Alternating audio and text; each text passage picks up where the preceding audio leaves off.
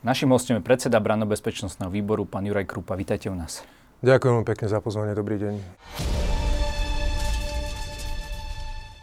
Pán Krupa, vráťme sa ešte o týždeň neskôr. Vy ste ako jediní nehlasovali za prorodinný balíček Igora Matoviča. Ste proti rodine? To s tým nič nemá. A nesúvisí to podľa mňa vôbec s tým, že či som proti rodine alebo pro rodine orientovaný. Tam bolo niekoľko zásadných e, červených čiar pre mňa, ktoré pri tomto hlasovaní boli prekročené. Okrem toho ja som e, najprv hlasoval za ten balíček. E, ten dôvod bol taký, že sa dlhšie hľadalo alebo čakalo na, na tú pomoc, ktorá je teda nutná a potrebná v dnešnej dobe. A niečo už konečne prišlo. Bolo to veľmi rýchle. Viete, že to bol skrátený legislatívny proces. Ubehlo to naozaj za pár dní, čiže som si povedal, dobre, poďme do toho. Mali sme uistenie, že to je aj teda rozpočtovo kryté a že bude najlepšie, keď to čo najrychlejšie schválime, aby od 1. júla teda nabehli už nejaké formy pomoci a potom od 1. januára budúceho roku, aby tá, ten nárast bol taký, ako sa teda spomína v tom balíčku. Ďalšia vec, čo bola, bolo to, že v podstate tie hlasy, keď tam bola kritika zo strany Slobody a Solidarity, tak uh, tie hlasy uh, za ten balíček neboli závislé od uh, fašistov. Ak ste si dobre všimli, tak uh, v podstate uh, ten balíček prešiel bez toho, aby sme ich hlasy potrebovali. Tak ale pred tým hlasovaním uh, to bolo jasné, že za to oni budú hlasovať. Nie? Takže... To je v poriadku, ako máte hlasovania, kedy celé plénum hlasuje za nejaký zákon, hej, že jednoducho zahlasujú 140-150 poslancov, tak ako s tým nič neurobíte. Čiže keď oni deklarovali, že majú záujem za to zahlasovať, nech sa páči, to je ich rozhodnutie. V tom druhom prípade vám teda vadilo čo? Že už ste ich nutne potrebovali? No vidíte, ako sa uh, tá situácia vyvinula, keď, teda, keď sa pozrieme o týždeň dozadu a porovnáme si tú situáciu, ako dnes máme, tak uh, a vidíme, že vlastne toto hlasovanie bol taký spúšťač ďalšej koaličnej krízy, ktorú tu máme opäť a znova. Niečo v tomto duchu. A mali sme tu ponuku od prezidentky, ako túto situáciu rozumnejšie vyriešiť. A ten návrh bol, že dobre, schválime teda časť toho balíčka, ktorý by nastúpil v platnosť od 1. júla a poďme hľadať riešenie v rámci štvorkoalície. Ja si koali- koaličnú zmluvu s tým takisto nejdem ani proti vláde, ani proti koalícii. Práve naopak, ja som mu presvedčený, že toto je tá správna cesta, aby sme sa vyhli nejakým ďalším sporom, treniciam a nejakým emotívnym, emotívnym vyjadreniam, ktoré nasledovali a samozrejme aj ústavnému súdu, ktorý ešte stále môže prísť a v podstate zrušiť toto opatrenie, čo bude znamenať, že sa budeme hľadať niečo iné. Takže bol tu ten cieľ a zámer, poďme touto cestou, poďme hlasovať za pripomienky prezidentky. To bude ten najrozumnejší spôsob, ako sa vyhneme práve tejto situácii, v ktorej teraz sme. Čiže povedzme si to tak na rovinu, ten vývoj situácie a čomu, čomu sme dospeli dnes, mi dal za pravdu. Za tento balíček hlasovali aj ľudia, ktorí boli na kandidátke ľudovej strany Naše Slovensko, či už teda zostali v nej, alebo aj niektorí odidenci. A teraz napríklad sa bavíme o pánovi Tarabovi a Kufovi, to sú pre vás fašisti? Sú to radik- radikáli extrémisti. A Takže fašisti. Stačí sa akože pozrieť e, na to, čo robia, aké majú vyjadrenia. Pre mňa sú to extrémisti. Ako to už, e, či ich nazvete akokoľvek, ja samozrejme považujem republiku a SNS za, za fašistov a nech už sú čokoľvek. Proste pre mňa sú uh, títo kufovci čistí radikáli, ultrakonzervatívni radikáli, a, ktorí, ktorí naozaj majú neskutočné názory, ktoré prezentujú na verejnosti a veľmi dobre vieme, že niečo také uh, je vôbec by malo byť proti uh, DNA všetkých slušných ľudí na Slovensku. Čiže toto pre mňa jednoducho sú veci, ktoré ja neprekročím. A keď už sa bavíme o tom, ja to zopakujem znova, hovorím to všade, ja nerozdeľujem medzi prorodinným a protirodinným fašistom. Proste fašista je fašista a tak to bude. A čiže aby som sa ja opieral o prorodinného, o protirodinného fašistu a vytváral tu nejaké ad hoc koalície pre prípad, že ja sa teda v rámci koalície neviem dohodnúť, tak to si myslím, že to nie je správna cesta. Ja si uvedomujem, že tie rokovania boli asi úmorné, boli ťažké a e, tá Saska teda mala inú predstavu, ale našou úlohou a povinnosťou je hľadať e, prieniky a nie si robiť na schvály. Čiže toto by malo byť e, cieľom, ak chceme teda ďalej fungovať a dovládnuť. Vy ste už dopredu deklarovali, že zrejme tomuto balíčku nedáte podporu. Tlačil na vás v tom období niekto? Pretože tam to bolo veľmi tesné, čo sa týka tých hlasov. Naozaj záležalo na každom jednom poslancovi. Ja som to v podstate tvrdil celý čas. Ja som zase ale nechcel byť ten, ktorý bude byť na bubon a ohlasovať to dopredu. A ja som si to jednoducho, ne, takto som to deklaratívne nehovoril do médií. Ale uh, ja som o tom informoval uh, premiéra, manažera uh, Olano a ďalších ministrov, že jednoducho takto ja hlasovať budem. A, takže viac tomu nemám čo povedať, e, ale čo sa týka tých rokovaní, tak boli veľmi intenzívne. Ja sa vám priznám, trvalo to naozaj niekoľko dní.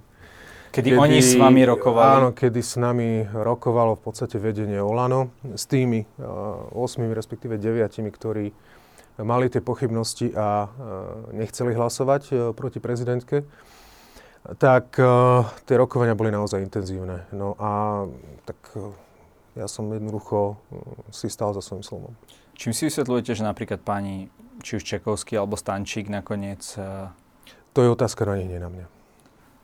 Ja len rozumiem, len uh, či to nebolo tak, že dajme tomu im povedali, že musí, musia hlasovať, aby zostali v klube a vám povedali, že keď už mali tie čísla, aj teda s, s, s podporou týchto ľudí, žiadne... tak vám povedali, že vy ste hlasujte ako chcete. A... Nemali sme žiadne vyhrážky, nebolo tam ani žiadne vydieranie alebo niečo podobné, nebol tam ani žiadny obchod, že by nám ponúkali za hlasovanie niečo. A úprimne to voľno aj takto nefunguje, čiže uh, to bolo vyslovene tie rokovania prebiehali vyslovene ako výmena argumentov a názorov kde sa nás snažili teda presviečať, prečo by sme za to mali zahlasovať a čo sú výhody toho, ak ten balíček prejde a tak ďalej. Aká nálada panuje momentálne v poslaneckom klube Oľano?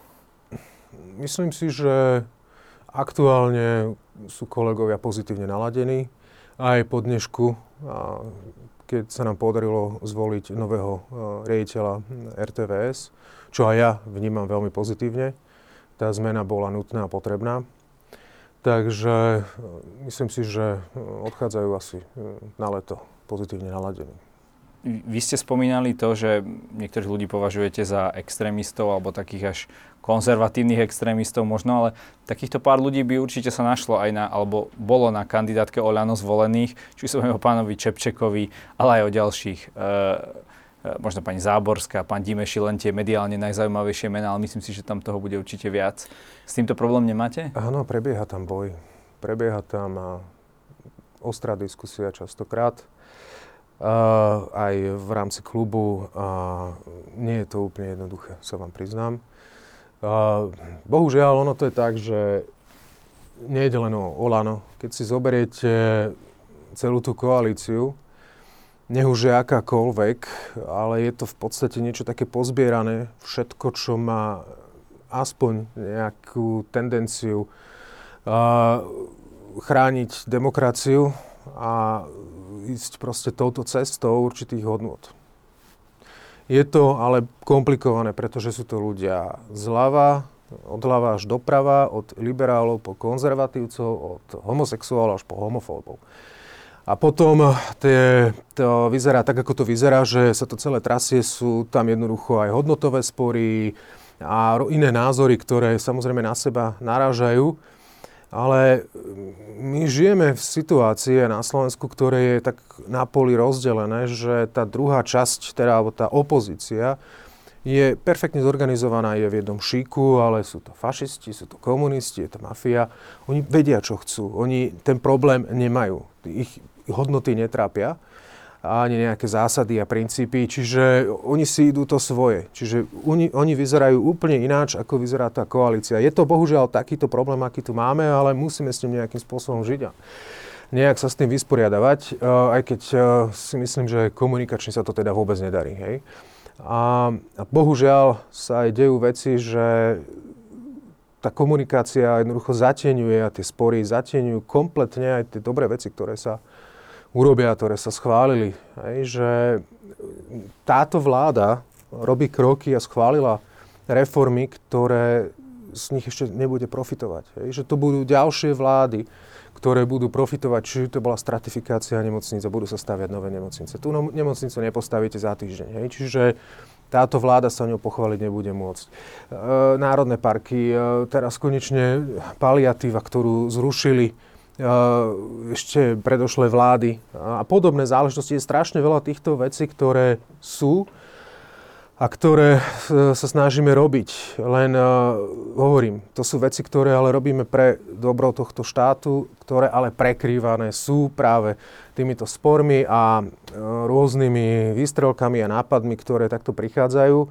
a je to také nekoordinované. Čiže áno, toto je úplne zásadný problém tejto vládnej koalície a uh, ja dúfam, že aj keď možno naivne, že toto leto využijeme ako prestávku na to, aby sme sa trošku ukludnili, aby sme e, sa zamysleli, že vlastne ako to s nami vyzerá a možno e, v septembri prišli s tým, že chceme to robiť už trošku rozumnejšie. E, vy ste spomínali nejaký ten najnižší spoločný menovateľ, ako sa častokrát v politike hovorí, ale aký máte vy spoločný najnižší menovateľ napríklad s takým pánom Dimeším, ktorý otvorene hovorí, že je fanúšikom neliberálnej demokracie? Nič s ním nemám.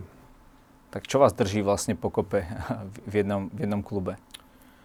Pozrite sa, uh, on si ide svoju agendu, svoje témy. Uh, myslím si, že aj dnes práve uh, klub Olano o ňom rokuje. A rokuje o tom, či ho vylúči, alebo nie teraz, keď tu sedíme. Čiže ja neviem, ako to s uh, Gimešim dopadne, ale každopádne my sme na úplne opačných stranách Eh, aj hodnotových, aj, aj v podstate názorových. Čiže ale tak to je, to je pred, to, čo som pred chvíľkou vysvetľoval. Hej, že toto je ten problém aj tej koalície. Čiže a, s tým treba nejakým spôsobom pracovať. Je to veľmi komplikované, ale bohužiaľ. Spomínate klub Olano, ale pokiaľ viem, aj vy ste súčasťou klubu Olano. Takže ako to, že ste tu a nie na tom rokovaní zásadnom? Sme si dohodli termín, tak eh, však sa tam možno ešte zjavím, ak tam budú ešte dlhšie. A nie, nie je to tak, že by ste boli na polceste už aj vy preč z toho klubu? Neboli ja, by ste prvý? neodchádzam, nikam neodchádzam. Ja budem naďalej pôsobiť tak, ako som pôsobil. A možno, že to bude niektorým ľuďom vadiť, lebo je čo kritizovať, je o čom hovoriť. A už som sa do niektorých médií otvorene k tomu vyjadroval. A, a takto to bude pokračovať ďalej. No tak uvidíme, ako, aké ovocie prinesie nejaká tá moja kritika v rámci klubu.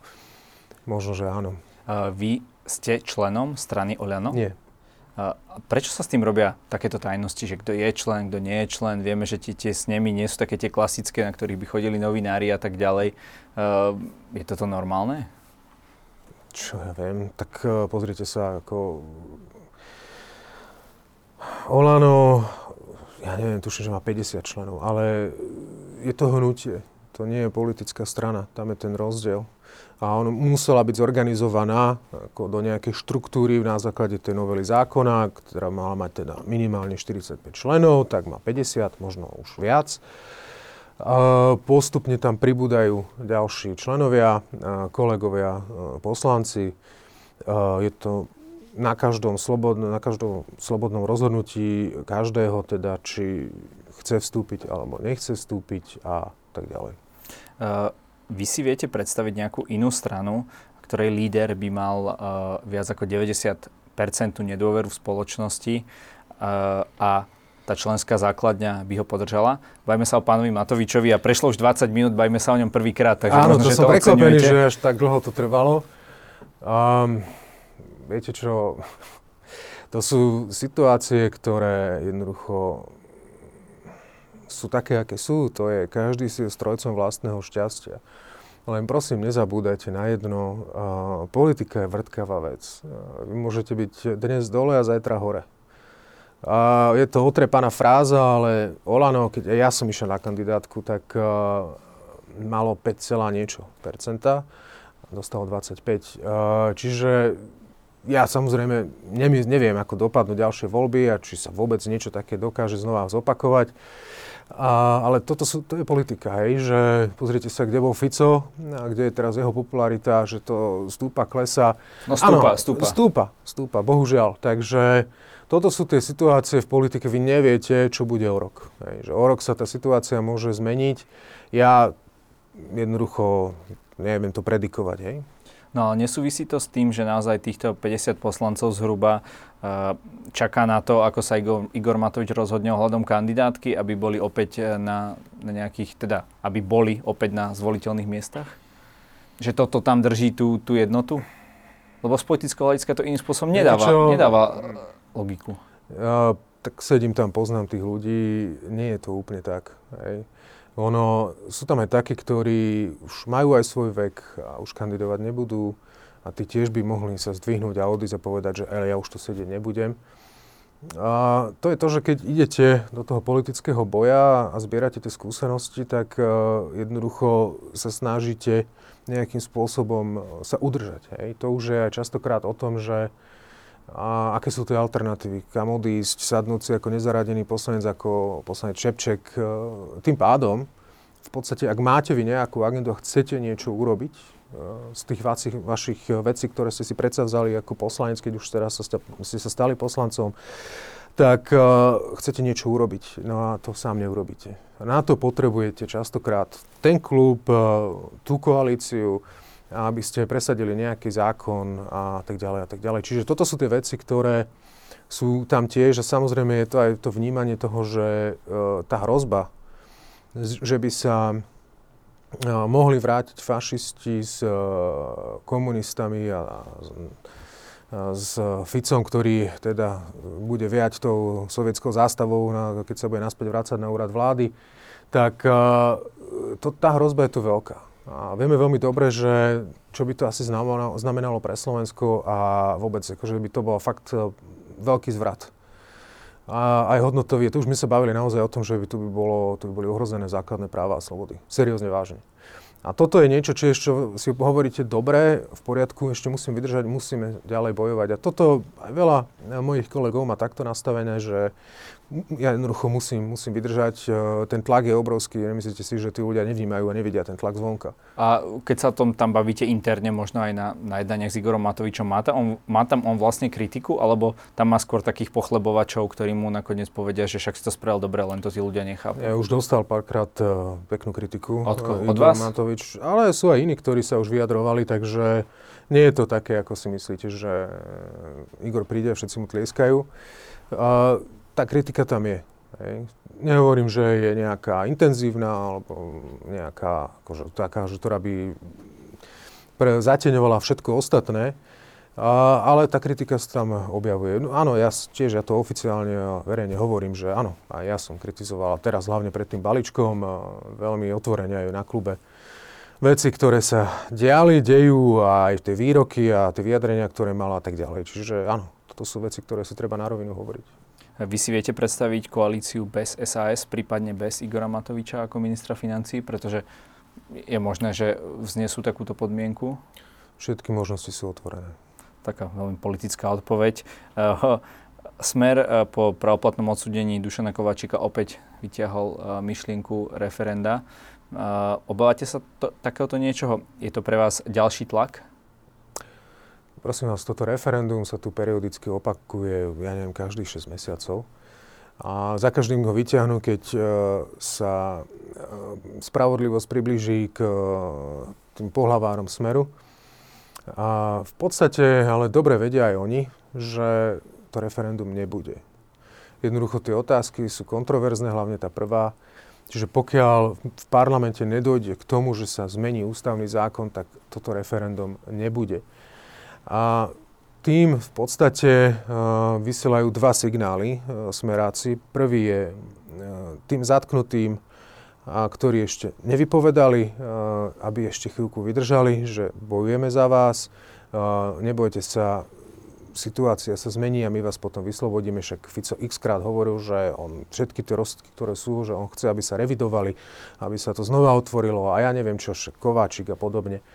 Takže toto je prvý signál. Druhý je v podstate, že sa pripravujú na prezidentskú kampaň a vôbec udržiavať ten intenzívny kontakt so svojím potenciálnym voličom a takýmto spôsobom sa vlastne stále stavať do, do, svetla, do svetel, alebo teda do reflektorov e, médií, že my niečo robíme a bude akože zásadná zmena a podobné, podobné e, reči, ktoré majú. A samozrejme, že smerujú tam, že chcú e, s, vyhrať tie prezidentské voľby. Pretože E, snívajú o tom, že budú e, mať e, právomoci také, alebo urobia také, aktiv, také veci, ako kedy si urobil Mečiar, hej, že amnestie a podobné záležitosti. Čiže toto je ich cieľ a ich sen, pretože tých uh, svinstiev narobili strašne veľa, oni to vedia, boja sa strašne.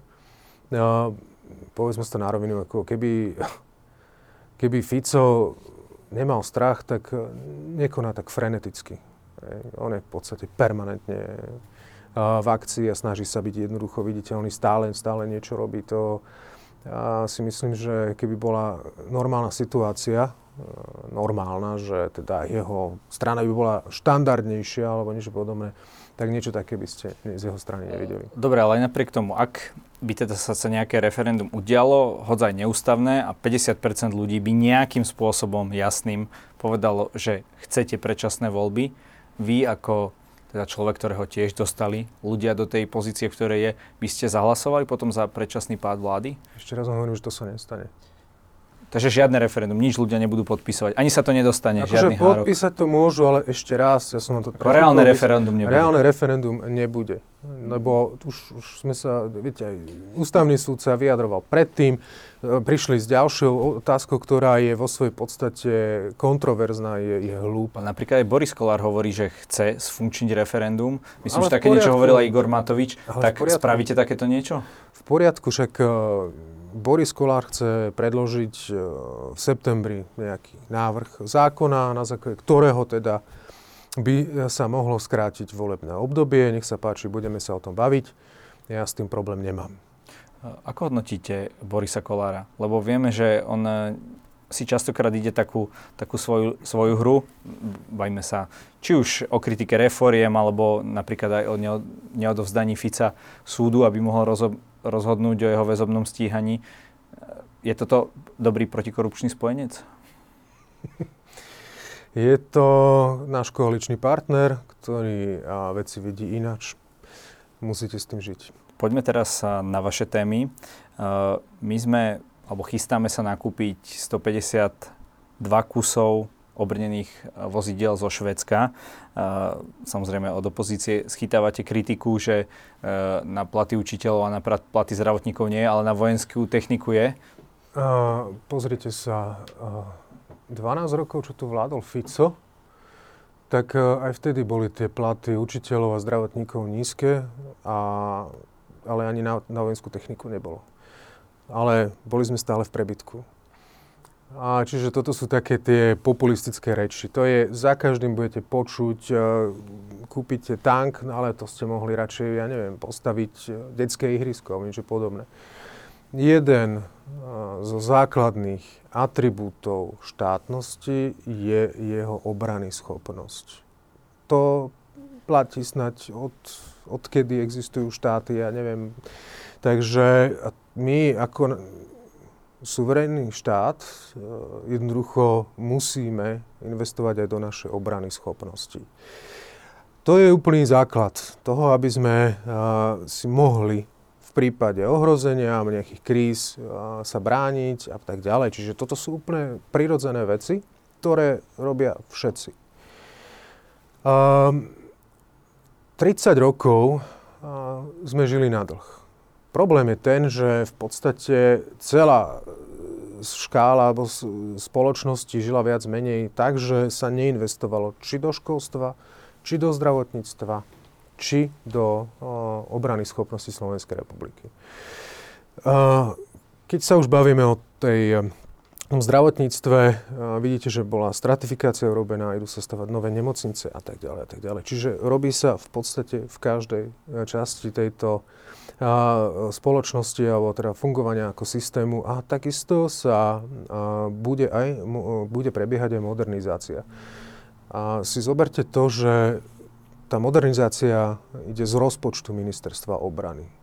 To znamená, že to ministerstvo obrany nebere ministerstvu školstva peniaze. Ani ministerstvu zdravotníctva. To je jednoducho každý ministerstvo má svoj rozpočet. Teraz, keď sa bavíme o tom, že zaplatí, zaplatí sa 1,7 miliardy za tie pásové vozidlá, Plus 300 miliónov za údržbu.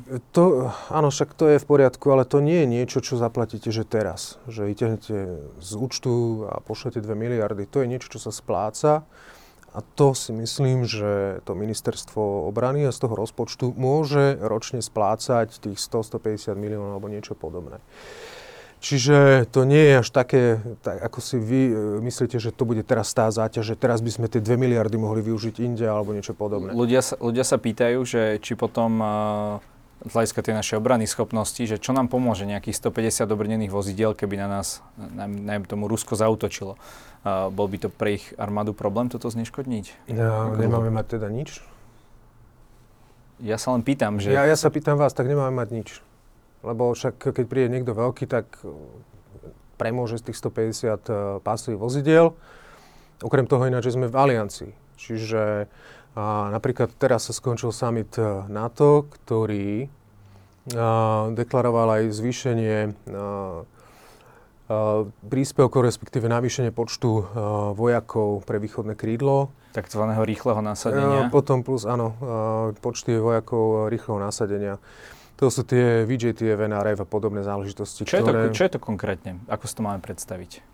To nejaký vo, že sú nejakí vojaci, 300 tisíc ľudí niekde to vám nachystaní hneď, v kasárne? To vám hneď vysvetlím, ale princíp eh, aj v aliancie je, funguje na tom, že máte článok 3 Washingtonskej zmluvy.